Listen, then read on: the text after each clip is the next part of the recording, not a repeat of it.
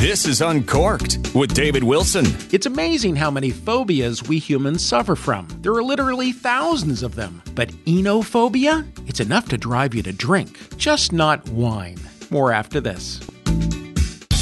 If you have a thirst for wine knowledge, be it trivia or the latest trends, there's a website that's overflowing with content that we've created just for you. It's grapeencounters.com, where you'll find literally hundreds upon hundreds of stories and interviews covering almost every topic imaginable. From the world's most colorful and renowned winemakers to unforgettable wine adventures, there's something for every wine lover at grapeencounters.com. Go ahead, log on, uncork, pour, swirl, and sip.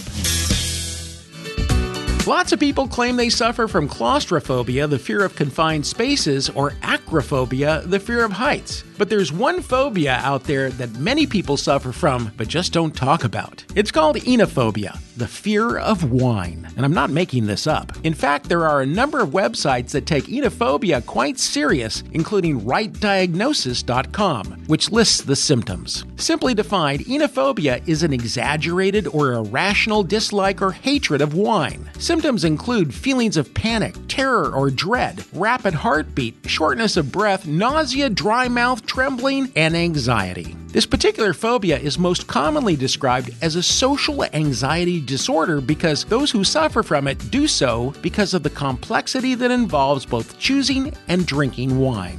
Sufferers will likely avoid wine altogether because they fear their lack of knowledge will result in anxiety, nervousness, and public humiliation. Health related websites consistently direct oenophobics to seek the help of a mental health professional. I guess that's not a bad idea. This is David Wilson, Uncorked.